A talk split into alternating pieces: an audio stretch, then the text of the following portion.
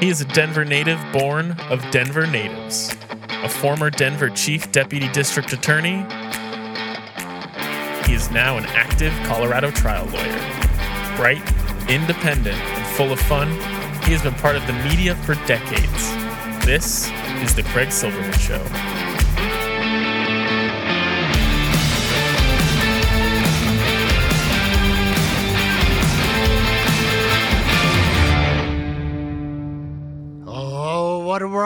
Life, what a day. Saturday, June 26, 2021. And you know what that means? The end of the first full year of podcasting. 52 shows in a row. We had two specials. We didn't put an episode number on them. That was our troubadour, Dave Gunders. We put together his songs for the first half of the year, the second half of the year, and the man is prolific as he proves again today. But episode 50, our year end wrap up show, is amazing because of Morgan Carroll. I've known this attorney for a long time, and I'm very proud of her. She is bright, passionate, and motivated. In the age of Trump, she has the historic position of being Colorado Democratic Party chairwoman. And she's done it for a while now, and the Dems are kicking ass, and you will find out why. Gosh, we talk about all sorts of things. There's no need for another guest, but Dave Gunders and I talk a lot about life, a year completed, how many more songs he has. Yes, next week, God willing, it will be the start of our second year, and we will set the tone with a song called Set the Tone. But this week, he has a song called Tarred and Feathered that comes with a warning. Once you hear it, you will start singing. I guarantee it. That's toward the end of the show. Our year end wrap up show. Thanks for this year. Look forward to the next. Look forward to this interview with Morgan Carroll. It is a doozy in Craig's Lawyers Lounge. Let me tell you what we do and we don't do at Springer and Steinberg. We do almost everything. We do not do end of life planning. That's Michael Bailey. But for all your other legal needs, give me a call 303 861 2800. 303 861 2800. I look forward to speaking with you.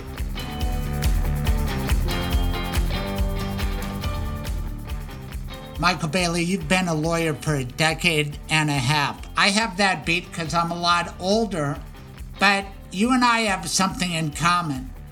Uh, we both pride ourselves on being good attorneys, and I've shared with you a little list I have 20 ways to be a good lawyer. Do you want to go through a few of these right now, and we'll keep going on future talks? What about number one, behave yourself? What does that mean to you? Uh, I mean, there's a whole slew of things that you can do as an attorney that are unbecoming or unseemly. You know, whether you break the ethical rules or if you just do things that are a little bit sneaky and underhanded, there's no need to do that. You do it the right way. You do it above board. They need a steady, reliable person like you. Give out your contact information. Sure. My phone number is 720 394 6887. And again, that's 720 394 6887. That's how you get a hold of me. I mean, my my website is michaelbaileylawllc.com. And again, that's michaelbaileylawllc.com. You can get a hold of me that way too. If you want to keep following this story, then please subscribe on whatever podcast medium by which you acquire this sound, and then leave a positive review. More than anything, push the podcast to your friends. Let them listen. Thank you.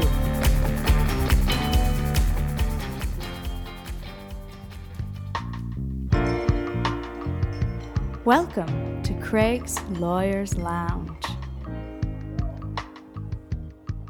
Gosh, it's a pleasure to welcome back old friends to Craig's Lawyers Lounge. Morgan Carroll is somebody who I watched grow up in the law business, me and lots of others. She was a superstar when I got to CTLA. She's a lot younger than me.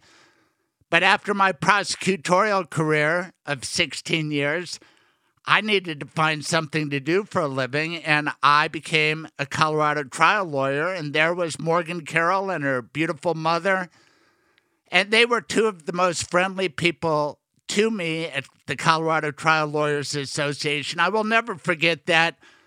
Morgan Carroll, Senator Carroll, Chairwoman Carroll, however you like your title, welcome back to Craig's Lawyers Lounge. Hey, Craig, thank you so much. It's great to connect. Um, I'm, I'm happy we have a chance to, to talk today. Well, do you remember it the way I do? Because let's face it, CTL, CTLA is a pretty liberal organization, and I was a prosecutor, and that is sort of a conservative job in a way, although it's always being redefined. But um, yeah. why were you so nice to a stranger like me? Greg, you have always been a good lawyer. And I think what brings people together at the trial lawyers is people in pursuit of justice. And just pursuing justice is something that clearly you were working on. And people forget prosecutors aren't just about locking everybody up forever. It's discretion. It's about making sure that we, we aren't racially biased in how we do it. It's about knowing when not to pursue. Um, so I do think that that role has been redefined because justice means making sure we have the right response to the right crime. And also, you've been a mentor. Um, you mentioned, for your listeners may not know, but um, my mom and I were a mother daughter law firm. I was a new lawyer coming out. And there's a lot you do not learn in law school when you come right out of law school. Really, to be a good lawyer, it's um, being willing to learn everything you can. And you were always a really great mentor for me. And my dad was a member of the Trial Lawyers Association too. And basically, for our whole family, as disparaged as attorneys get, we chose law based on doing what we felt was right to help regular people who had been wronged. It's that simple, and uh, always very proud to be there. And you always had a lot to offer there. I do uh, remember that. I was a baby lawyer back then. Right. I, I think you're like 16 years behind me, and I spent 16 years in the DA's office. So we kind of came out as babies together. It was fantastic. You are the proud daughter of an amazing family. I come from Denver lawyers. You come from Colorado lawyers. Tell everybody, brag on your dad and mom, and take it back further uh, because I'm interested in Colorado history, and you are a historical figure now. Uh, thank you. I guess I, I, am maybe a historical relic, but um, we do have amazing. I learned so much. And I do want to take a second just to talk a bit about my parents. My dad was one of the first original founders of the Colorado Trial Lawyers Association, and he had been in the state legislature for 10 years. But in addition to that, his passion led him to a lot of international travel. My father learned 13 different languages and was working in Scandinavia on translating runes, which was part of his project. He was an author on a search for Quetzalcoatl, doing original translations from Nahuatl and Spanish, and and um, you know also working with uh, Old Norse languages on the early voyages into the Americas uh, before Columbus. So he had a, a big worldview and a voracious intellectual appetite, and was interested in everyone everywhere. And he was just an out of the box person. His version of trial law was not a volume practice. He um, did some unique cases on challenging uh, the death penalty. He actually got um, government immunity overturned by at, at, the Supreme Court level before the legislature came back and, and reinstated that. And his advocacy meant that even when um, defending someone on immigration deportation, an example was he went right back to the original Treaty of Guadalupe Hidalgo when Colorado was still part of Mexico and said Congress had to expressly abrogate that. Otherwise, free access for folks back and forth um, was guaranteed in a treaty that was binding law. And everyone thought it was absurd. Uh, and he won it. And then Congress had to go back and expressly abrogate it. And I'm just saying, because it was out of the box. My dad was an out of the box thinker and a scholar and an advocate for uh, he worked in the civil rights movement uh, doing defense work with uh, the black panthers was early on affordable housing. Um, uh, multi-generational workers comp my dad's heart was always with with with workers. And my mom um, added a whole other interesting dimension. She was basically, I think, one of two women in her 1966 class in law school. It was not a lot of women in there.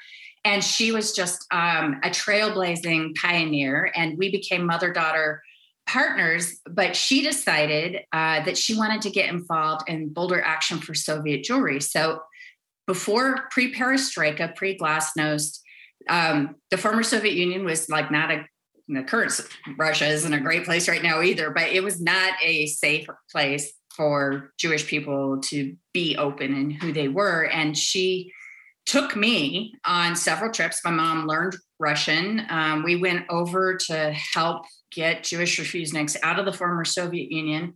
And what does it say about my mom that she thought it was important that an 11 year old go see um, Egypt, the Soviet Union, um, she supported my decision to go live on a kibbutz when I was 16 in Israel. So causes, you know, varied a little bit, but I was raised in a house where you cannot sit on the sidelines. I saw my parents look every day at what they were hearing and who they met, and if there was a wrong and it needed to be righted you know, doing something was a given and sitting on the sidelines was not an option. And what it meant is I was raised in such an incredible environment of meaning. Everything mattered, human beings mattered. And uh, they exposed me to the world and people with so many different life experiences than mine. And I will never be able to thank them both enough for what they gave me. So you're right. They were very interesting people. Both of them trial lawyers. They themselves were uh, law partners for a while, took on some really interesting legal cases. And, um, and uh, even my dad's dad, Earl Carroll, uh, was a lawyer on the Western Slope. Uh, my grandparents lived on the Western Slope. So I'm actually uh, four, four generations of Carrolls in this state, and three of them wound up practicing law that they believed in in the state. Oh my gosh, let's say their names John Carroll, Rebecca Bradley, your father, your mother. I knew they were accomplished, but I think I had shortchanged them. And I understand why you are so terrific. And let me tell you that I'm old enough to remember that what united uh, the Jewish people in America was Israel under threat, but Soviet Jewry you know what's important by what the speech is on Kol Nidre night, Yom Kippur. And we would all talk about the poor Jews in the Soviet Union, and we would be asked to contribute money, but your mom got way more involved in that. Let, us just go back to that. Uh, what an influential moment. She traveled. And yeah, remember, like, the leader of that movement was a Democrat, Henry Scoop Jackson. And that made a lot of us proud to be Democrats. Talk about that aspect. That's right. Um, look, we care about human rights, and I think that's important. And um, you know, it, it, it we the isolationism of like we don't really care what's going on with other people. Well, look, um, both as someone who's Jewish and as somebody who's a Democrat, we have a responsibility to pay attention to people who are being persecuted anywhere around the world. And I, American Jews and supporters came together through this country and, in my opinion, really helped change. Uh, and I think even contributed uh, to the downfall of the former Soviet Union, and in the meantime, helped a lot of people get out. And when I went with my mom uh, to the former Soviet Union. She insisted that I learn how to read, but we were meeting with families covertly. It was not risk free. And uh, it sounds like right out of a movie, but clearly the KGB at that point in time were tailing people. Uh, they were very concerned about American involvement to try and help the Soviet Jews at the time. And um, my mom would, would go back several other times. And there's families in Colorado today because of my mom and people like her who now have raised their kids here. They've had their bar mitzvahs here. And now we have multi generation of Americans and Coloradans because of people like my mom and other people active, like in Boulder Action for Soviet Jewry, but around the country. And it's really neat to meet the human beings and see how successful some of these families have been able to take root and have the freedom to practice their religion. Right. Or just to exist. It's an interesting thing being Jewish. You know, it's full of varieties.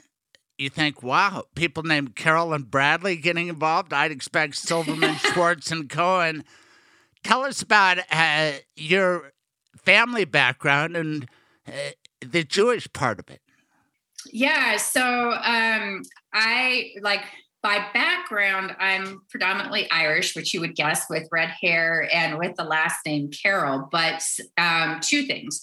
Um, during the Holocaust, uh, you know, when anti Semitism was so rampant, um, Ireland was actually one of the safe places for people to go in the Jewish community. And there's a small Irish Jewish museum in Ireland. And um, Golda Meir herself had a connection. And it's been sort of interesting. You don't really think about Israel and Ireland as being connected. But in my case, I was raised um, by one atheist parent, one agnostic parent, and I chose Judaism. I started studying different religions when I was about eight, and from eight to 12, I just loved the, um, I'm going to call it the Socratic method of the Talmud, but the, the questioning that is welcomed there was a really good fit for me. And um, it just everything was a really good fit for me. So I decided to go through an Orthodox conversion so that I could make Aliyah at some point to Israel. And I had my bat mitzvah, and then I um, helped tutor uh, and train other people for their bat mitzvah and taught Hebrew for six years in Boulder. So I am a Jew by choice. Oh my gosh. And, that is so interesting and fascinating to me. Being raised Jewish, you know, not a choice, but I know a couple people like you and I, I'm just wondering how your parents reacted. Very supportive. So my mom would also convert later and had an adult bat mitzvah. And so we shared a lot of that together, including five trips to Israel. It's why she was so supportive of my choice to go live on a kibbutz for a while. Um, and my dad was very supportive. Um, you know, he was skeptical of all religion, but he was very respectful of my decision and I never got any guff for it. And he would understand, like when we were doing Shabbat dinner or high holidays, you know, that that was truest to who we were. And even his dad was excited actually to find out that uh, we were Jewish, and and so like our whole family was really very supportive about it. All right, let's tell some secrets because there are so many Jewish lawyers, and you've hit on it, which is even the word Israel is to wrestle with God. We like to argue. It's kind of a natural for a Jewish person. You talked about the Talmud we don't necessarily just say, okay, this is the way it is, just accept it. We discuss it, we talk about it. And that's kind of what's missing in the world right now civilized back and forth. So I'm just fascinated by your story. But was uh, uh you said you got bat mitzvah? You said you went to Russia to try to free Soviet Jews when you were 11. Do you think that contributed? You must have been going through it all at the same time. Yeah, I think that background, and I, I, I even think um, what inspired me in part, and this is um, part of my mom's story too, but she had a childhood friend whose mom was a survivor of the Holocaust. And she was a young girl at the time, and she was literally hanging on to life and death by a thread. And that night, she was cold and she was hungry, and a kitten had crawled up next to her that night. And in her recollection, that kept her alive overnight with the will to live. And they were liberated the next day. Uh. And my mom's best friend was Jack. Uh, and his, this was, he, my, the reason it came out is my mom had brought a kitten in her pocket, which was weird. And the kitten jumped out and it triggered like this whole other memory. And at the time, we weren't really talking about the Holocaust that openly here. And I will say it is a religious imperative, truly, to never be a bystander to like it, when we it's all about lessons of the holocaust what happens when we otherize others when we uh, demonize people when we're indifferent when we stand by when harm is happening to other people when we're intolerant when we can't handle differences. However you want to look at those lessons there is a direct line to that to where we are today.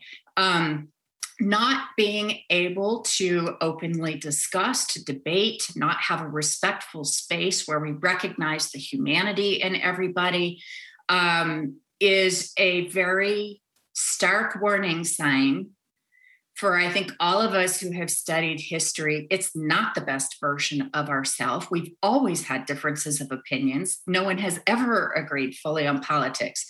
But how we treat each other you know, we need to be finding those shared values of how we treat one another so that we can have a space to talk about where, where we disagree. And politics has become extraordinarily toxic, and debate and discussion. Uh, well, even facts are are on the line, and it's really getting difficult to find a shared language uh, so we can move society forward. Wow, you've hit on so many hot button topics. And you bring up the Holocaust, which has dominated my life, even though I was born well afterwards. But my parents were teenagers when that happened, and that made them frightened for their children, even in America. And now you think, well, we're in America. We can never have authoritarianism or totalitarianism. And now we see that we could everything has become clear now. And whereas I thought we had moved to uh, a society where racism was terrible, people understood that uh, you got to judge people on the content of their character. It's been revealed that uh, a third of our population are not past that, and we can see exactly how the Holocaust happened in Western Christian Europe within our parents' lifetime hasn't that been revealed, or did you always know that? For me, it was like, oh my I, gosh. I used to think history and progress were more linear.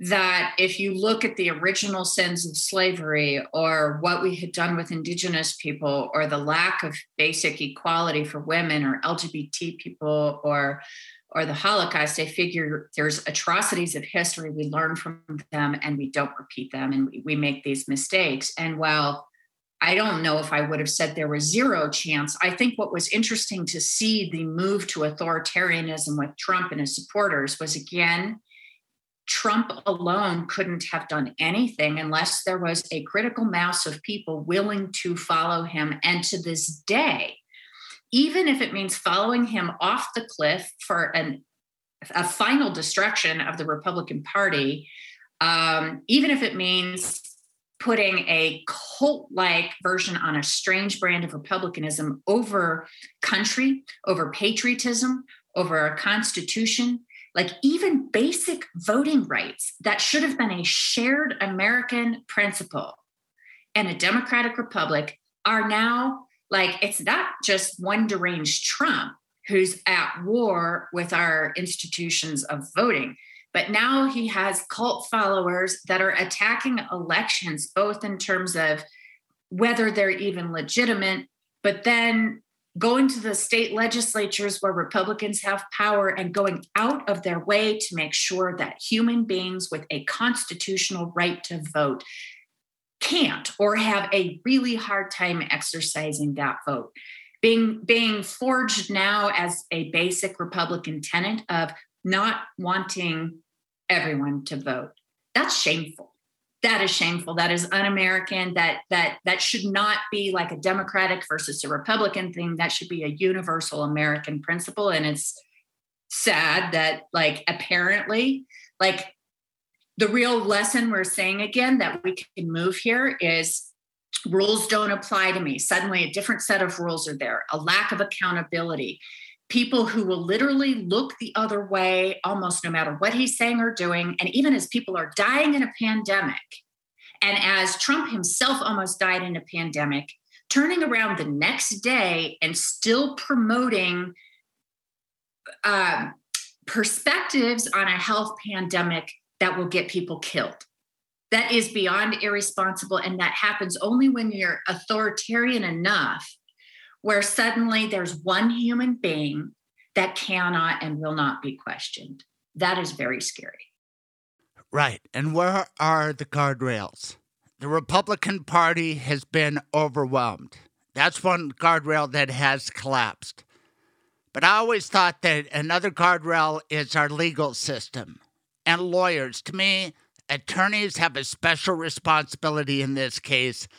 And I've seen too many attorneys in the public eye who have failed.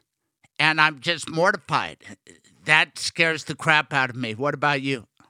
Yeah, it does me too. Like I saw there was a group called Lawyers for Good Government, and I saw at the same time some really great challenges happening from the ACLU that were an important line on some overreaches.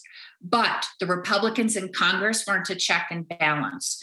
The um, withholding of Obama's court appointments, you know, Trump led to more politicization of the judicial branch, which meant that in many places that was not as available as a check and balance and a backstop. And, you know, for the profession of law, it's a really interesting dividing line because for people who see the career of law as a path to making money or it is just a job, like you can practice lots of law, but I'm where you are. I think there is a heightened moral responsibility to take your legal education and do it for good. And, you know, that saying, Craig, back, I think even in Shakespeare through literature, you know, when they were talking about first you kill all the lawyers, that wasn't just the lawyer bashing of the chambers of commerce or the right.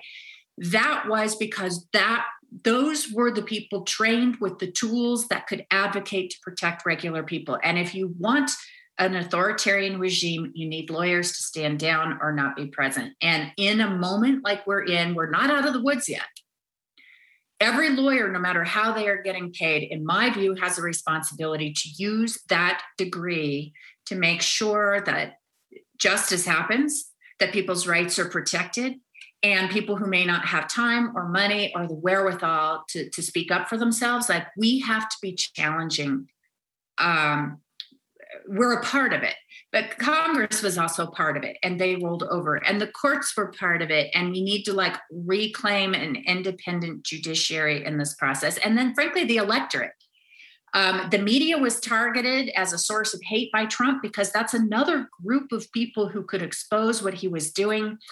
And every time they exposed happening, he would just call it fake news. And there were too many Americans not willing to believe what was being reported by news sources or was too easy to jump on a bandwagon. And the media has always been a critical fourth estate, never been perfect, but by invalidating the press, by attacking attorneys, by packing the courts, and by basically extortion and threats of members of Congress through primaries, all of our systems of checks and balances were stress test, cracked, some broken, and some of them held the wall, but it was too close for comfort. And you and I, and a whole lot of other people, saw how close we came to losing this country. Right. And still are in danger. We are yeah, still in danger. And when Trump yeah. came out early in his presidency with that bullshit, and this podcast, I can say it when I'm worked up, the media is the enemy of the people. I came on my radio show and I said, What the hell is this? We're part of the media. But I didn't get that kind of support from my colleagues. And elements of the media, especially talk radio, which has become Trump radio. It's unbelievable how they put up with it. And then, being a Jewish person, I don't like Holocaust metaphors generally. But I could see it right away when he started. If I lose, the election is rigged. And he kept that right. going. I call it the capital B, big, capital L lie, because I could see where that was going to go and how it could undermine the democracy that we love and we cherish. At least I thought we did. This big yeah. lie is unbelievable. And this is the kind of crap that needs to be batted down in a court of law. And just one more thought triggered by you. When McConnell got away with blocking uh, justices, including Merrick Garland, for the Supreme Court, then Joe Biden understandably put a nice Jewish guy in as attorney general, sort of as payback. But I'm not sure we need a nice Jewish guy. Maybe we need a more aggressive Jewish guy because I'm disappointed in Merrick Garland going after the clear breaches of law. I want him to be aggressive. There's your jump ball. Run with it, Morgan Carroll. Yeah, right now, the attorneys general at the state and at the federal level are critical um, because that is another one of those last lines we need. And if we're ever going to see accountability happen to the prior administration, sure, it would have been nice to see more while he was there. But we know the presidential immunity shielded him temporarily. And it's going to be some combination of private attorneys, local district attorneys, and yes, the US Attorney's Office and our Attorney General actually deciding that the law matters more than the cult of personality. And we have one outstanding question out there Is Trump above the law? I and think it is going to be right. up to right like we need an aggressive attorney general we need, we need someone to just simply enforce the law that's there because you and I know if you if we did even a tenth of the behavior that was done in the last administration, we would be in prison. And there are black and brown people all over this country who have done less who are serving more time. Correct. That brings us to January 6th. I think the evidence is there. Civil lawsuit for sure. And criminal charges. I want to get to the bottom of what happened at the Willard Hotel. I talk on my podcast how this big lie has a lot of tributaries right out of Colorado. This Joe Oltmann, who uh, said he infiltrated an Antifa call, and Eric Coomer on Dominion said Donald Trump will never win. And then Donald Trump picked up on that, attacked Dominion. They needed a boogeyman because Dominion was in many states. It's just plain as the nose on our faces, Morgan. I think I could prove it in a court of law. Is it possible that members of our profession, trial lawyers, will help unravel this onion such that everybody will have to see what's really going on? I, I think it is possible, and I actually think it's it's likely. And it will be lawyers with groups like Towards Justice or individual folks or people working with the ACLU or in private practice. And it may not even be the majority but I think there is so much there, no matter how someone feels about Trump, the behavior, if we think law means anything, because here's the ultimate lawlessness question. If you can um, flout the law as overtly as Trump did, as repeatedly as he did, then what does the law mean at all? And um, I think there will be lawyers that like I think justice may be delayed, but I do not think it will be denied. I think there is too much facts. I think there is too much of a pattern of complete disregard for the law. There's too much evidence out there. And the hubris of this person is he's lived his whole life um, basically breaching contracts, uh, violating women, um, you know, doing criminal enterprises because he was leveraged in debt and you know anything that he thought to save his hide and rules just never applied. And that wasn't a one off that was a life pattern. And sooner or later, um, it will be trial lawyers uh, who just basically make the case to the public and a jury. And um, I believe that he will eventually be held accountable for his actual behavior, just like anybody else would be. Right, but he won't go down easy. This guy is the king of obstruction, and he will call his cult members into the street. And I heard a lawyer who I used to respect say, wow, if they prosecute Trump on tax charges or some made up crap, then people should go to the street and it will be justified. And I thought, oh my gosh, what an irresponsible thing for an attorney to say. Right? Like, and I mean, would that attorney have said the same thing about taking down Al Capone? I mean, this is how organized crime in this country you know we can't uh, uh, we can't normalize organized crime through the office of the white house or any other public office. And i know people are cynical but norms matter. We deserve better. It's not just how politics is done. Not all politicians are like this. And as a society if we the voters think oh yeah that's normal everybody does it then we are partly to blame for renorming the unthinkable. We have to insist on better. No, it's not normal and it is not okay for any public official of any party to be using public office for private gain or to abuse power. That is fundamental to this nation. And like that should be a place of common ground where we just insist that that's unacceptable in any position of power in this country. Right. And you forgot about cheating on his taxes for decades. And with regard to Al Capone, who would be on Capone's side?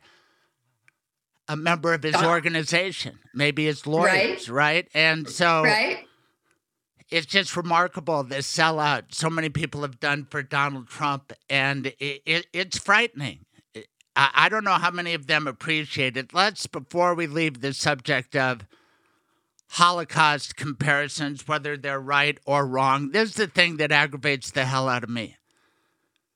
That's when people on talk radio imply that people like you are the real Nazis, that uh, you are the woke people who are going to impose speech codes, this and that. And I, I want to shout at the radio, especially fake historians who don't understand Yes, danger can come from the far left, but the Nazis were creatures of the far right. They were the conservatives. And don't let the fact that some poor English translation of National Socialists uh, comes about. It, it, it, does it bother you like it bothers me?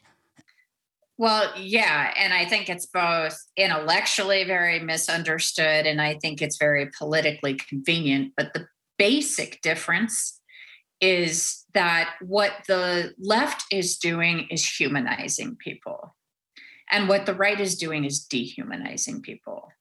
And any system of oppression, whatever name you give it, you've never really seen a system of oppression based on humanization. You've only seen it come up when people can be cogs or dehumanized in some fundamental way. I don't know if I would have always said this. Like the Democratic Party has always been a closer fit to my values. Um, even in elected office, I didn't always vote party line on different things. Like I value independent thinking along the way. But um, at the end of the day, oppression comes from dehumanizing. And when we take each party at its core, what the left is doing is humanizing people who have been marginalized to try to make sure that it's all of us, whether you have a disability, whether it's race, women, whether it's LGBTQ, trans, like if we humanize everybody, nobody loses. And the modern right and the modern Republican Party has a very zero sum game that if we respect women, uh, men are going to lose. That if we have LGBTQ equality, that heterosexual people are somehow losing something. That if Black Lives Matter, white lives might not. And that kind of artificial binary threat approach, like if other people are valued, that somehow they're devalued is a really basic philosophical difference between the parties.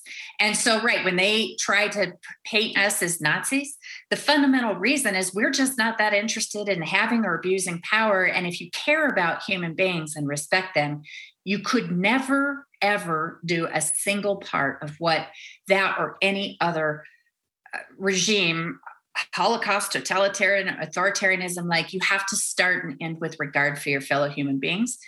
And Democrats make mistakes, but as long as that is the compass, they will always be doing a better job representing people in government because they care and they're trying. And right now, the current Republican Party does not seem to care at all about people and they're not even trying to solve anything. They, it's it's just obstruction. And that is not a philosophy. That is a that is that is just i'm not sure why you're running for office if there's no problem you're trying to solve or if there's no good you're trying to accomplish. Um, obstruction is not uh, a platform. Like it doesn't do anything for anyone.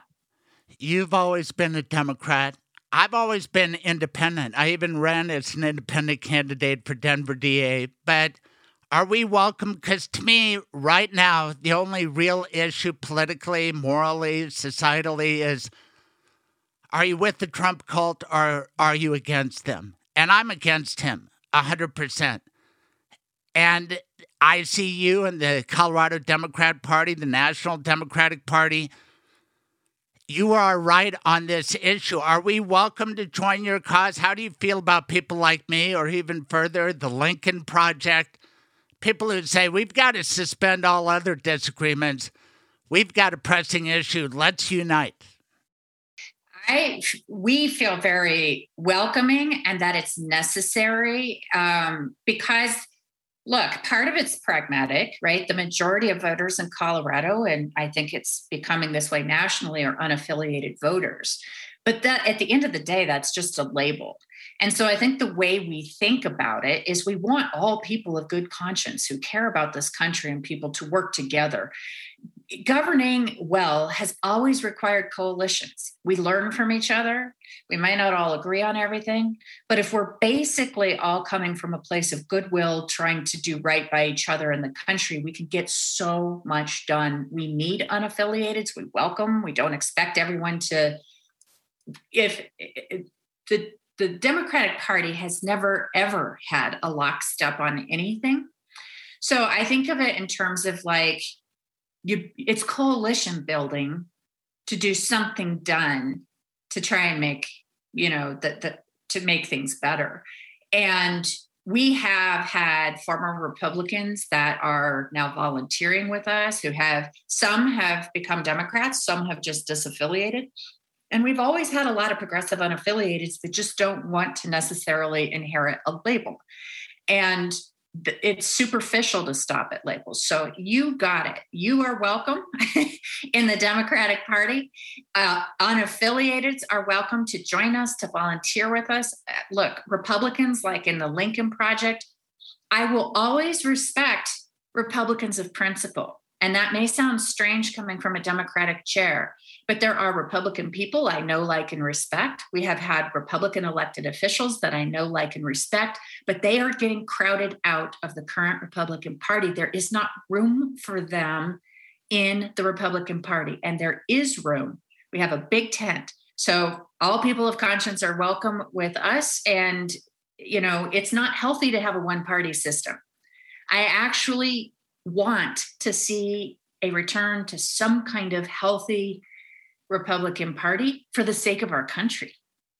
But I don't see it happening. They elected Kristi Burton Brown to be the head of the Colorado Republicans. She's the sponsor of the Personhood Initiative. They go on Trump radio saying, oh, we want to reach out to independents. Really? I think it's going pretty great for people in Colorado. We are more advanced. We don't buy this Trump crap, and you do a fantastic job. But what happens nationally, and you hear this from a lot of Jewish people, what about Ilhan Omar? Well, fortunately, she's not from Colorado, she's from Minnesota. But isn't it your job to keep uh, people on the far left out of the mainstream of the Democratic Party? I mean, at least insofar as representative government?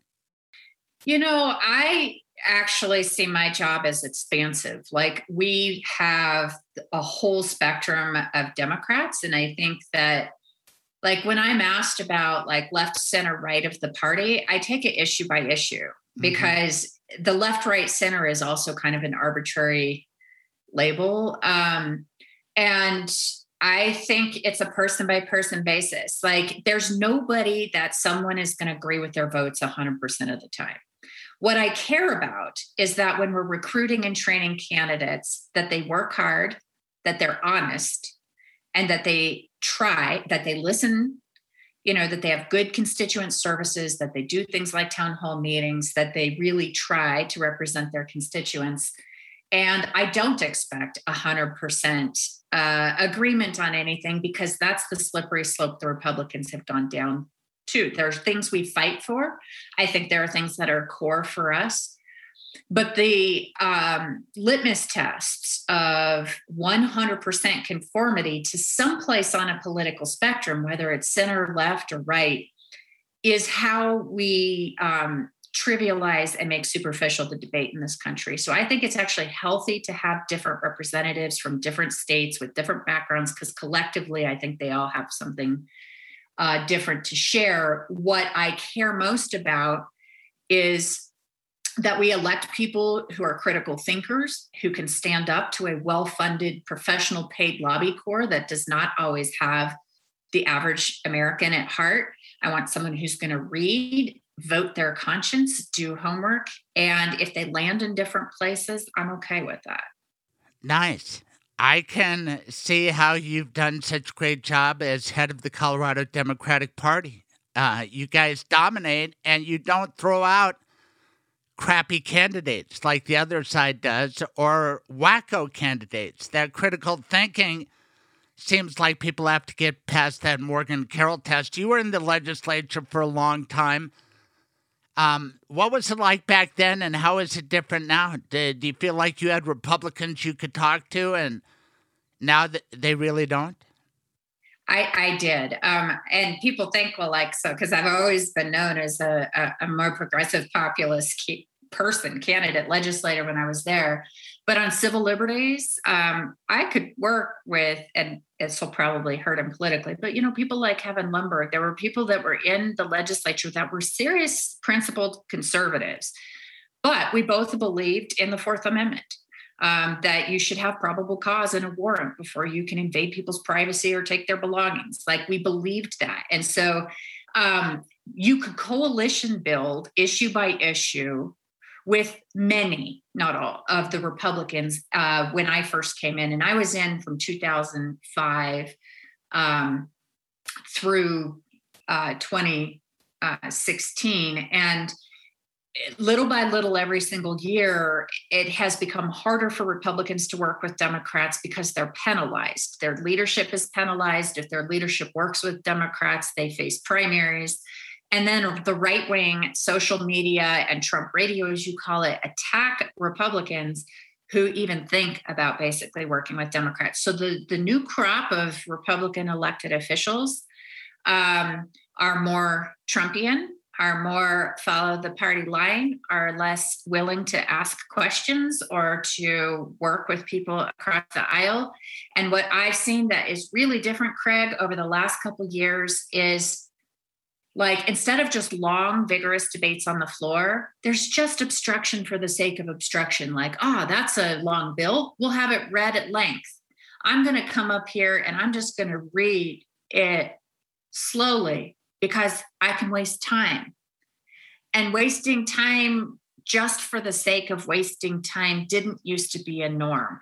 Um, ad hominem personal attacks against colleagues, against witnesses, um, the norms of what were proud traditions of an institution to have some kind of statespersonship are eroding right now. And um, and I do tie a direct line between that and Trump because any of the norms of statespersonship were thrown out the window and we're seeing like mini trumps show up that think it's okay to be fact free and personally disparaging to anyone and everything and then just to break process just for the sake of making things stop. And that's not government. That's that's just not a way to lead. Right. And geographically, half our state is being led by Lauren Boebert. And she is terrible. She's a troll. she won't work with anybody. And yet, my former colleagues on Trump radio, they venerate her. Uh, it, it's frightening to me. And then contrast that with who the Democrats offer. Let's. You don't have to talk about Boebert. You can, but as a lawyer, as the head of the Colorado Democratic Party, watching those two Colorado trial lawyers, three, Diana DeGette, my old classmate at Colorado College, Joe Neguse, and before that, Jason Crow. That made me proud to know those people and to consider them fellow Colorado lawyers. How about you? Well, those folks, obviously, our whole delegation um, really does make me proud. And we saw that on display during the impeachment trials, just the skill uh, that our team has, principled preparation, hard work. Um, Boebert is an embarrassment. She's an embarrassment to the Western Slope. She, uh, she, no one answers her. Like the constituents can't get help. They, you know, whether they're calling, whether they're trying to show up, and you could not find a less intellectually curious person. She has like one, two, or three word sound bites, and you know, as long as she's taking a picture of herself with a firearm and saying one word stuff like freedom you know the, the right is going to venerate her as if she's you know doing or standing for something. But what we know at the end of the day is that she's not representing her district. She's not listening to her constituents and they want the western slope may be a bit conservative craig but they want people to work together to get things done. It's true that in the modern time i think people may be drawn to um, like a more sensational candidate who like she has figured out how to grab a lot of headlines. Um, but there are a lot of republicans on the western slope that are mortified. And in a you know as someone who is coming from four generations of colorado uh, a lot of rural places in this state came from a place of like you just know your neighbors like as your neighbors and how you treat each other and how you speak to each other. And while there's a trump edge that that's creeping in. Um, unaffiliated, normal Republicans and Democrats are just needing help. You know, they need jobs, they need broadband, they need infrastructure, they need cell coverage, they need someone who's going to fight for their water rights. They need to make sure that the Colorado way of life on the Western slope is protected for something that is as special as it is. And she's missing in action. She's busy at Trump fundraisers you know, grabbing headlines and taking selfies and posing and, and tweeting, but has delivered exactly nothing for her constituents. And so I think the way to approach Boebert is just on her total inefficacy and inability to get anything done. That poor district right now basically has no representation. And we will find out how her district gets with uh, redrawn uh, that's the big news, the eighth CD. But before we leave Boebert, is it possible? I've heard from some people on the Western Slope it's a lost cause. Nobody can beat Boebert out here. I I'm gonna ask you. You are a fighter, Morgan Carroll. You're not going to surrender that much of Colorado. Is there a hope? Is there a way to win? Yeah, there is a way to win. So, I mean, um, for folks who have the current third district is 29 counties. And there are, if anybody ever needed real representation, it's there. They need good alternatives. And I think a lot of people were maybe caught by surprise by the fact that she beat Tipton in the primary. And I don't think the third will reflexively vote for a Democrat. But what the third will do is for somebody who's from the community, who knows the community, who they know will represent their interests well in DC, the third is also willing to, um, if it's the right candidate who's right on the issues, I also think um, it, it's not a given that people just vote party line. And relationships matter relationships matter. So if someone has good relationships with a lot of people in these counties, we see it at the local level, Craig, in the same places, even where they're called red. They'll vote for a Democratic county commissioner. They'll vote for a Democratic school board candidate because they know them. And labels um, the Western Slope, like a lot of folks there don't want to be labeled. And so someone who can like cross party lines and really address regional challenges. Can will do there. I have hope. We are committed to defeating lauren boebert and making sure she is a one term mistake only for this state. I'm down with that. It's an embarrassment lauren boebert in colorado. But let's talk about the statewide leadership in Colorado, Jared Polis, Phil Weiser, Jena Griswold, how are they doing? Well, they're doing really well. Um, Jared is getting really high marks for Colorado. Colorado's handling of COVID has been quite extraordinary. And in partnership with the state legislature, we did a Colorado stimulus package this year that really was looking at small business loans and grants, uh, you know, addressing affordable housing, um, we partnered well because you know the dems are delivering solutions instead of just trying to obstruct stuff. So we're very lucky in the state. And that has meant that uh, governor polis in partnership with our democratically led legislature has been able to deliver just historic accomplishments that are making a difference in the state. If you look at colorado compared to many other states we're doing better economically. Our vaccination rates are better. Our, our businesses are doing better. Our unemployment rate is doing better. We're just doing better overall under their leadership. And Phil, I can just say for anybody who didn't know before why an attorney general matters, look no further than Phil Weiser. He has been truly advocating for Colorado, taking on some big and tough challenges that um, you know even four years ago i would get people that are like well you know like they don't really know what the ag does. Um, i think anybody who's paying attention now sees that phil has been a rock star. I don't think we could possibly have had a better attorney general. And while elections became quite uh, you know a subject of attack uh, Jena Griswold became a national figure, um, really calling out BS when people were making up part, little lies under the big lie about elections. Like Colorado really has the gold standard. Our Democratic legislators helped get us voting rights and laws that matter. And Jena used her discretion as Secretary of State to do things like make sure that there were more drop off locations. So in a pandemic, people didn't have to wait in line. Um, so our team it's not just that they're Democrats, it's that they've done a good job for the state. And I think the state will reelect them. I went to uh, a CLE where the chiefs of staff of Alec Garnett, Jared Polis, and the Senate uh, Republicans were there summing up the legislative session. And the shocker for most of us was whoa, we thought we were going to be in a budget crisis, but somehow we are flush with money and we have to figure out what to do with it. How did that happen, Morgan Carroll?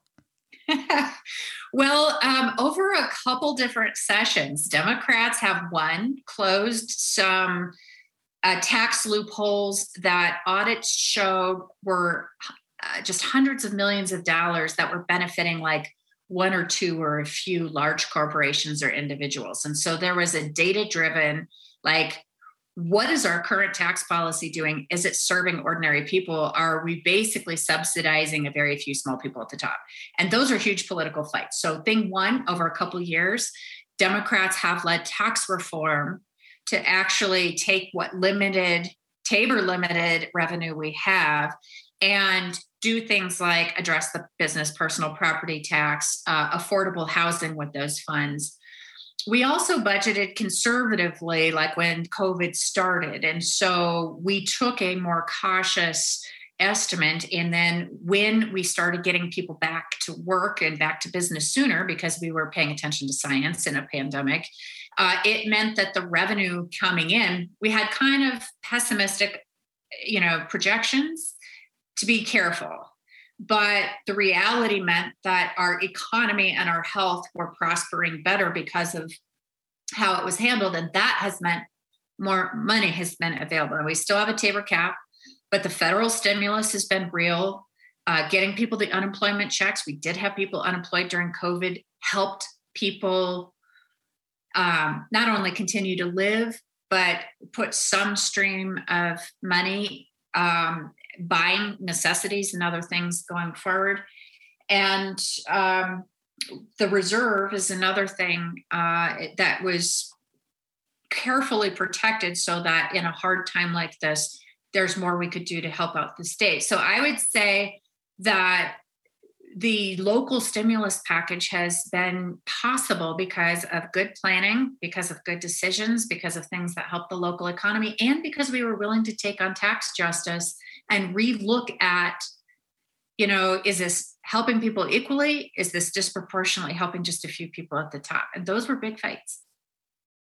This week, uh, like too many weeks, we've been touched by gun violence in Colorado and talk about your intractable issues. I've been around a long time. I was prosecutor during the summer of violence. Even before that, Alan Berg got killed for being Jewish by a guy with a, a machine gun, in effect, an assault weapon. Denver banned assault weapons in the late 80s, and that's held through the Colorado Supreme Court. But now gun crime is rampant. Too many people have automatic assault weapons, well, semi automatic assault weapons that can be converted. What can be done about guns, Morgan Carroll? Isn't it at a tipping point to the extent people are afraid to go out to Arvada, to a King Soopers, to to do anything? That's ruinous for society. Where are we at, and what can we do about it? Well, it's a good and a big question. Um, one of the things that the legislature did this session was to uh, expand the option for local control, like we saw out of the Boulder massacre that happened um, after a court had stricken down their ability to have like greater protections eh, eh, uh, in Boulder than maybe statewide. So we're uh, the legislature restored back more local control to decide like what the right gun policies and laws should be for each community, and also tackled uh, safe storage and went back into um, how to handle domestic violence with firearms laws. I, I will say this, and this might surprise you a little bit. I don't think laws alone are going to fix this, but they can't change without the right laws. So having common sense measures that are really geared around responsible gun ownership at the end of the day. That's everyone is fine with responsible gun ownership, but not having laws that deal with irresponsible or criminally minded folks that are just using this as too easy or too convenient to kill people and take people's lives in action there you know we're, we're past due at, at, the federal level. Um, so we saw some really good moves happen here. I also think that there's two other pieces to this. I agree that behavioral and mental health is part of this. Somewhere underneath someone's inability to um, regulate their emotion, um, toxic anger, uh, normalizing violence against other people instead of actually figuring out how to, you know, disagree civilly. And this is Morgan Carroll's preference, but I would like to see coping skills, basic human coping skills taught at a much earlier age. Because whether it's domestic violence, whether it's gun violence, whether it's sexual assault, whether it's um, physical or other kinds of abuse, at the core of this is often people who don't know how to handle stress. And then it comes out like in child abuse or it comes out in other harmful ways that have lasting impacts for our society. So, yeah, I want to see background checks. I want to have responsible training on how to, you know, properly be a responsible gun owner that's there. Uh, I want to see people using safe storage. I do support people's right to self defense.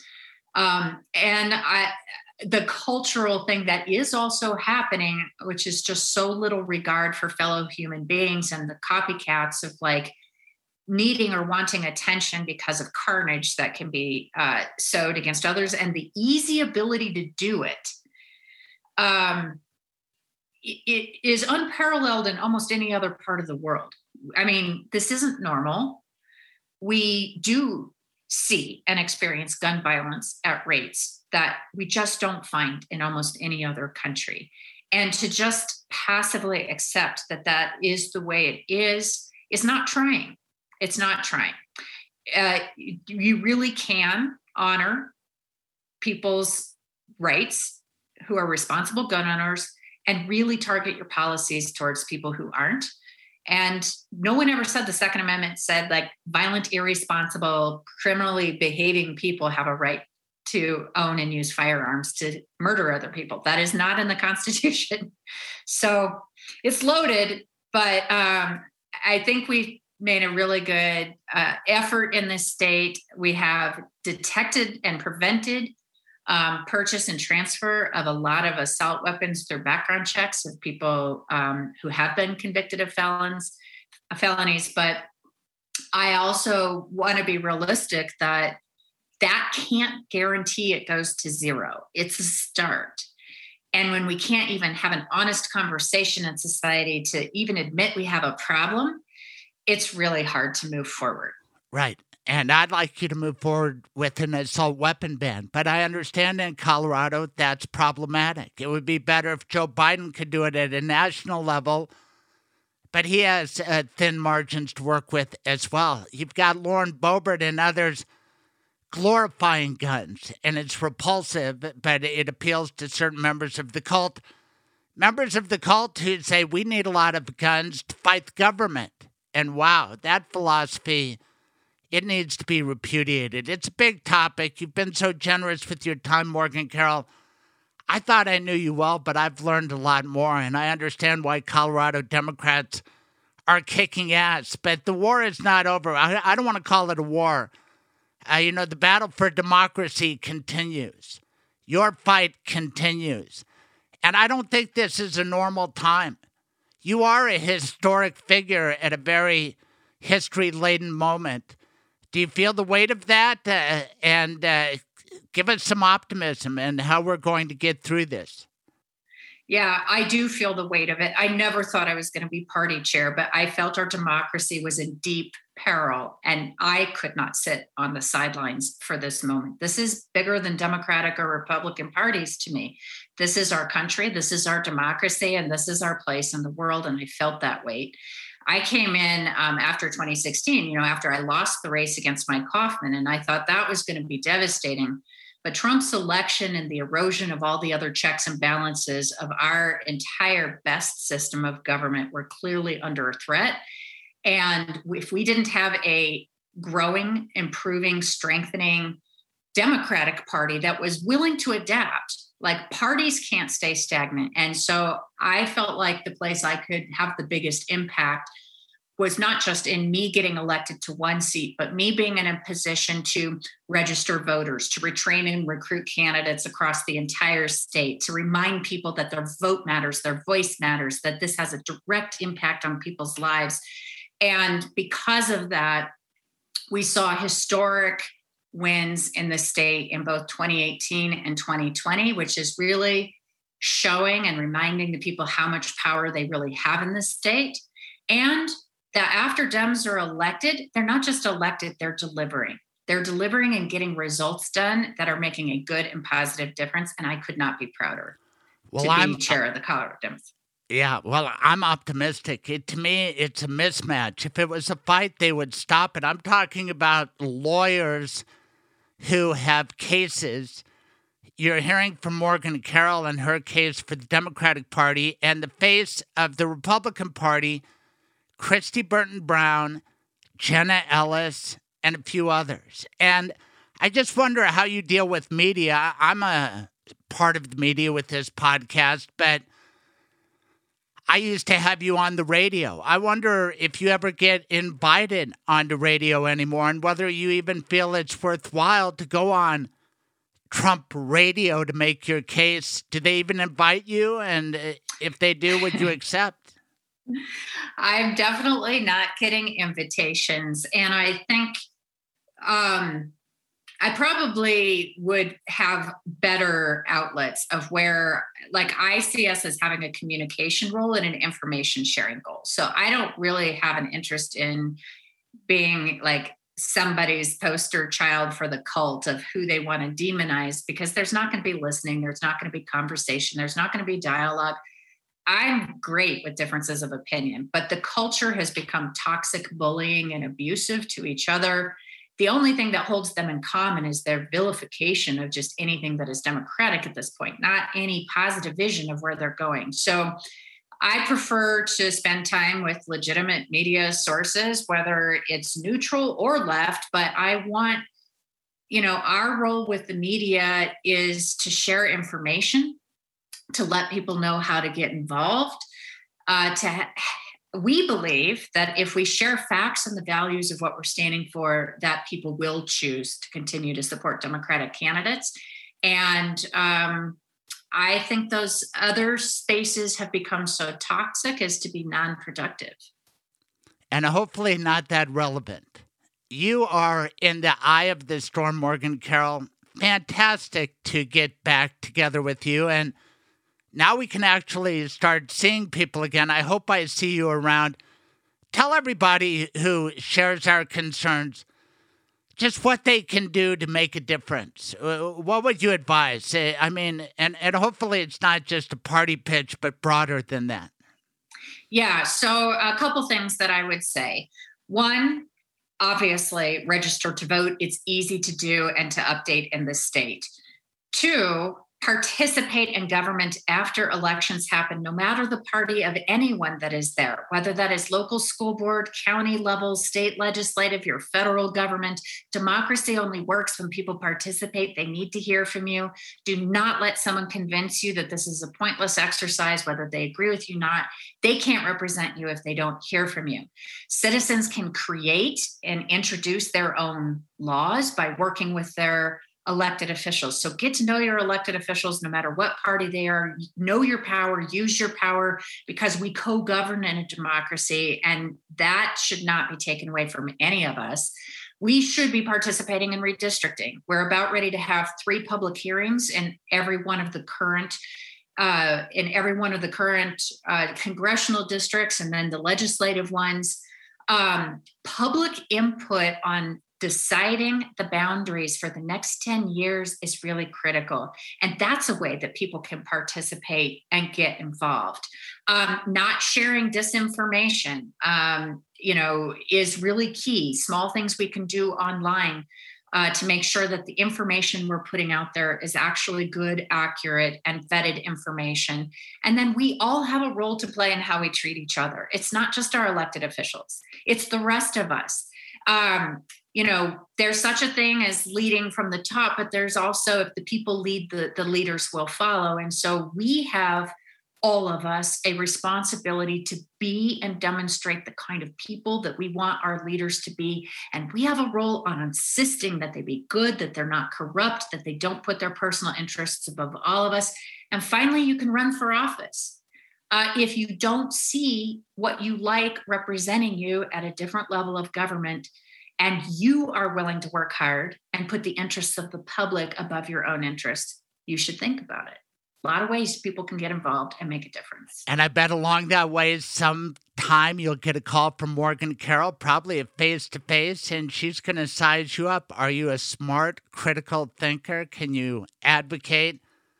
I feel good. I understand why Colorado Democrats are kicking ass because Morgan Carroll is running this show. You've been great, Morgan. Stay strong. You are an important historic part of Colorado now, and I'm thrilled to know you. As as well, Craig. It is great catching up with you. Thank you for the invitation. All right. Bye now. Bye bye.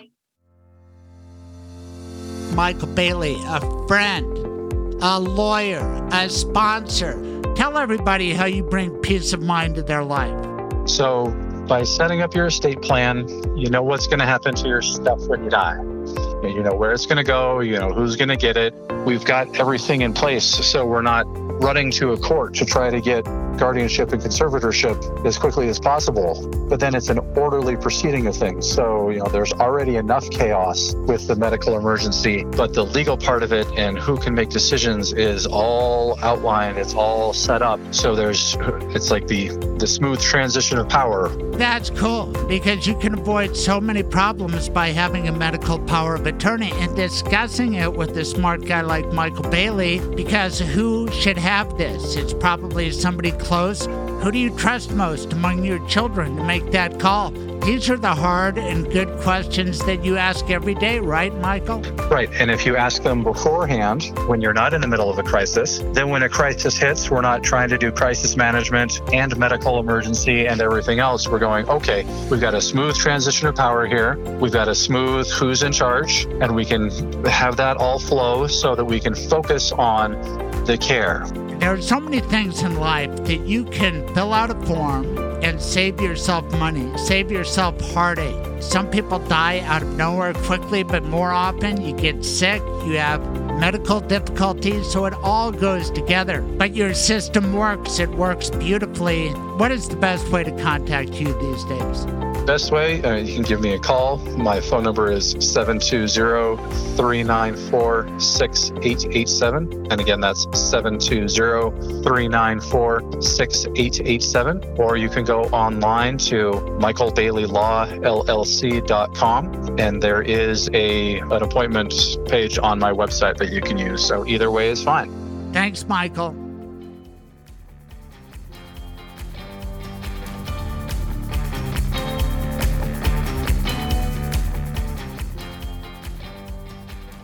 Troubadour Dave Gunders, this is a monumental special occasion. Happy summer. Do you realize what this show is about? Hi, Craig. Always a pleasure. Not yet. Okay. You are so prolific, and we take it for granted. But this, my friend, is our 50th produced show, which means 50 Dave Gunders songs. Mazel tov. Thank you, Craig, and Mazel tov to you. And technically, this is the end of our first year because next week is going to be July 3rd. And as you recall, we started on the 4th of July, and there's a broad hint. Can you remember which of your songs we started with? Might it have been the 4th of July?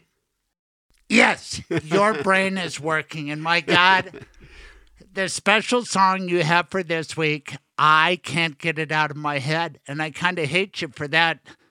All day long, I'm singing tarred and feathered. I should have gotten you to sing with me. No, this is all you, baby, because you have a genre here that's all Dave Gunders, but you know what it is? Even though it's whimsical and fun, it's a reggae revenge song. You have a whole category called reggae revenge whimsical to yourself. Uh, I think we can we can describe it as that. All right, tell everybody the inspiration for this song. This song was born um, one day when I was sitting uh, on our on our back porch, strumming my guitar, as I often am. My my daughter, this was two summers ago, was had been hired as an intern, and uh, the guy who hired her, who's owned the company refused to respond to her as she got closer to the to her start date and never told her when to show up. And she was very very frustrated. Um, she had tried and emailed and called anyway. So as a way to this was an out of state job so she had to make plans. She am had, I right? well it was in colorado but oh, she had I'm come sorry. back. She had come back to colorado to to have the summer job she Um, counted on this guy. She, yeah, she and then he on him. ghosted her. He ghosted her, exactly that. And so, in order to make her feel better, I just started riffing on the, and this song was born in five minutes With what idea? with the idea of that that people like him who don't do what they what they promise should be tarred and feathered. Wow. Every week you come up with the perfect song because Derek Chauvin just got sentenced to 22 and a half years. And the question is, what was the proper punishment? Back in the day in America, one possible punishment was tarred and feathered. Did you research that or did it just pop into your head? You know, I uh, it, it, popped into my head. It was it seemed like it was the punishment of the last of a couple centuries ago, uh, where someone was was basically shamed, publicly shamed, and driven out of town, and tortured in a way. And Maybe, you know what? What were yeah. the physical repercussions? Well, that I would have to do a little research. I'm not sure Yeah, how I'll hot tell the, you what it how was. hot the tar It was was. burns Uh oh. and blisters. Uh, yeah, yeah, well, Uh, it That's probably what you had to worry about. it probably served him right. right, but that's the punishment that you came up with. I did. I, you know, I didn't want it to be that the that they should be, you know, they should be shot by firing squad or or or hung. I just think that uh, sometimes people need some uh, comeuppance. This song is overall light-hearted, and you are whimsical, Dave, our troubadour. But something is kind of dark there because, hey, mister, if you're going to mess with my daughter, wow, do you know what you're in for? That's right. That maybe a little bit of that of that dad protectiveness was coming out. All right, where did they get the feathers from? They got them from chickens. I'm not sure of that because here's what I have researched my minimal research is if you were in immediate need of tar, where would you get it back in the day, colonial days? You got me. Shipyards. Okay. Shipyards had ready Okay, tar. It's right, that makes and, sense. and where would you quickly get feathers? Um, from seagulls. I'll give you a hint. Mike Lindell. Now, maybe you're not watching enough news. My pillow. You'd open up a pillow, and there are feathers of whatever kind you use to make. Duck and geese feathers. Right, and we still have my bird fellows in front of you right there. But you are you didn't make it any kind of feathers. What kind of feathers did you specify? Well, it had to be chicken feathers because the the image of someone being tar- feathered um, as as something ridiculous and shaming was was funny to me. Now, I know another thing that was funny to you. My recommendation I wrote a column in the Colorado Sun about Charles Grodin, the Heartbreak Kid. I made you watch that, and even on my airwaves, I think you were a little tough on Chucky Grodin, may rest in peace, and his performance in The Heartbreak Kid. But I implored you, I think for months. I usually do what you say right away, but I said, watch Midnight Run and give Grodin another consideration. Did you do it? I did. And did it tickle your funny feather? It did, and I have a, I have a higher esteem for Grodin now. He did a terrific job uh, working right there alongside um, De Niro.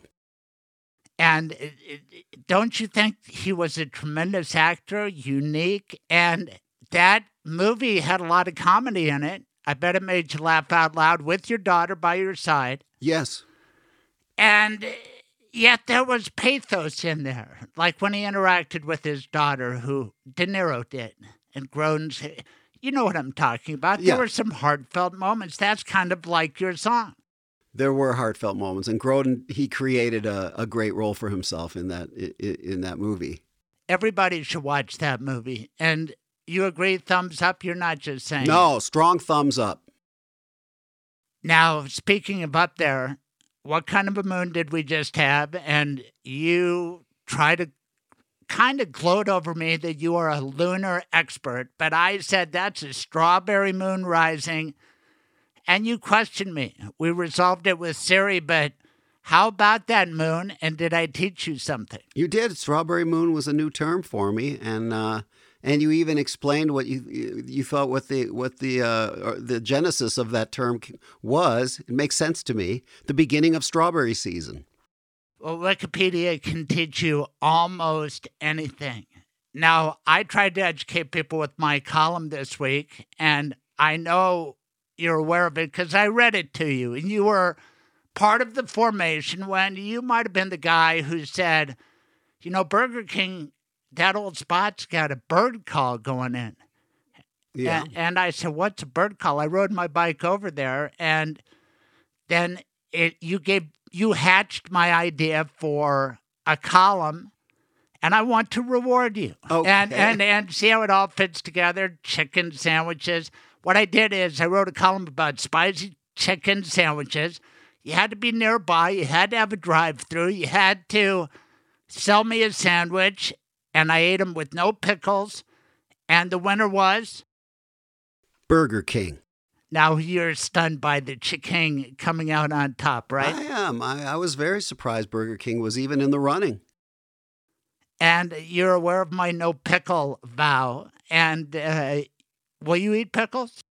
I do, but not around you, Craig. I know how your feeling of pickles is quite strong. It is. You're- you're- so I, yes. I, I think that you respect me, and that's part of my column. But you are like a garbage disposal. You will eat anything. Am I right? I pretty much will eat anything. Yeah, as long as it's you know, like I told you, as long as it's not rotten. and when you go to fast food, uh, do you get any kind of special order? Most of it, I, most of the fast food these days, I avoid. But um, when I go, um, you know, I, I'm I- saying back in the day when Okay. you were a teenager. burger and you're- fries and a chocolate shake. Right, but you didn't have to say no pickles, no mustard. I didn't no say tomato- anything like. No, I took it all. No, I wanted it. I wanted everything. And when you ate a Whopper, I assume you ate Whoppers. Yes.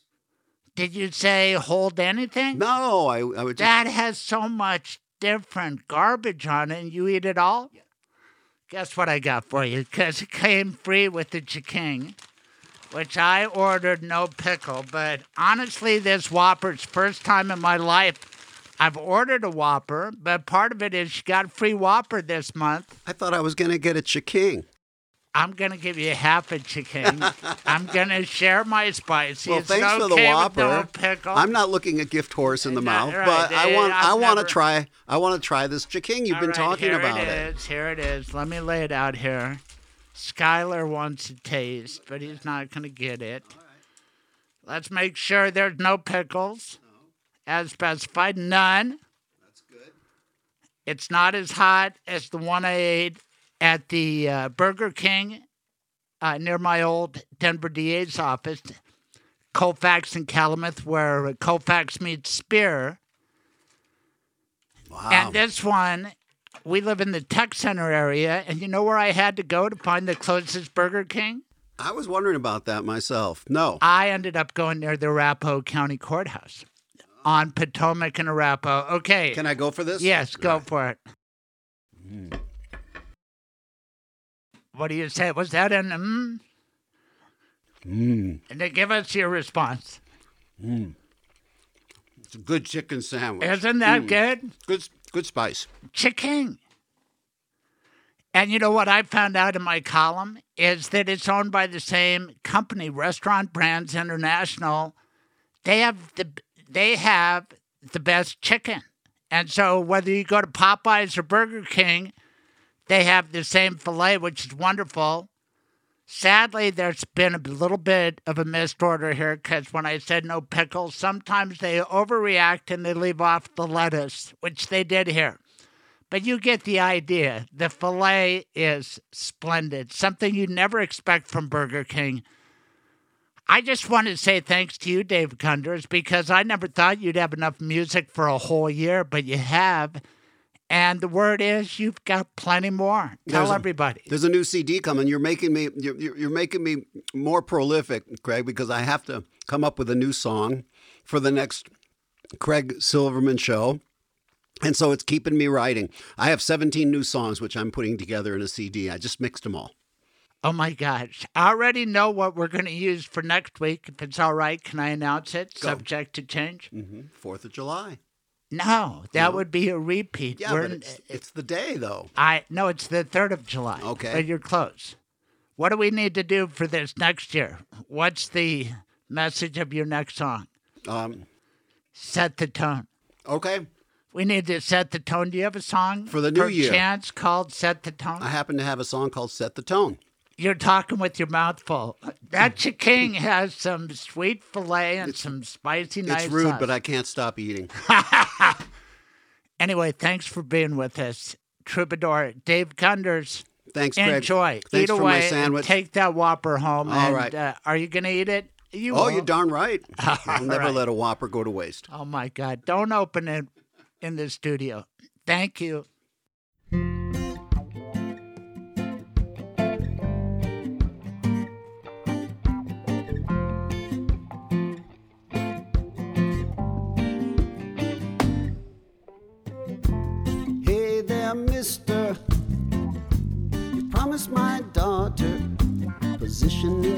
Company. Just a summer job, you see. But she counted on that. She counted on you. But you never get back what she's supposed to do.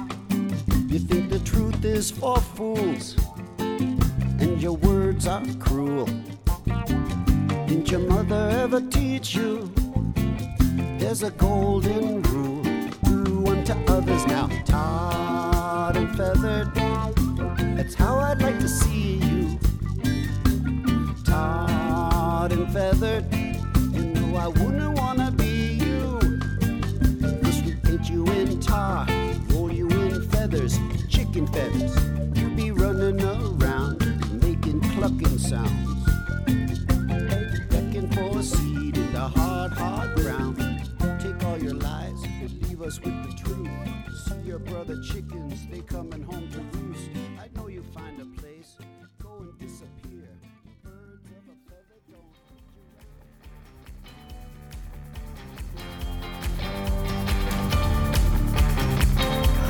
it's hot in here. Did that toaster catch on fire? It wasn't that. You choked on that bite of burnt bagel. Why is everything all red? The heat is unbearable. Where am I? Excuse me, Your Dishonor. May I step in on behalf of my client? Mr. Silverman, proceed. Tell me one redeeming good thing your client did. He was a faithful listener to my radio show. Not good enough. He had decency and compassion for his family. He did end of life planning with Michael Bailey. The Michael Bailey? That is kind to your loved ones. That is smart and way too decent for this place. Your client can go. And what about me, Your Despicableness? Why should I? Michael Bailey is my lawyer, too. Go on then. Get out of here. Now, part of that was serious and part of that was fictional. But you will die someday, and if you don't make a legal plan, the government will make one for you. Call my lawyer, Michael Bailey. His rates are reasonable, and he can meet with you and your spouse wherever you want and on weekends and evenings. 720 394 6887 or online at mblawllc.com. Now back to the Fred Silverman Show. So thanks for being a part of this. Listening to a year of podcasting, this episode I thought was wonderful. I learned a lot about Morgan Carroll, and so did you. Our troubadour, I taught him about the strawberry moon and the chicken, and I hope you learned something too. You can always follow me on Twitter at Craig S. Colorado. Craig's Colorado. Yes, I think I own this state. Not all the states, just this state. It's cool to have big public officials like Morgan Carroll. It's good to have an audience anywhere you are listening to this podcast. Thank you, Troubadour. See you next week on our special 4th of July anniversary show. Bye. Thank you for listening. Tune in live every Saturday morning, 9 to noon Mountain Time. Visit thecraigsilvermanshow.com for the podcast, blog, and more. Be sure to subscribe on all major podcasting platforms to be updated when new episodes are available. This has been The Craig Silverman Show.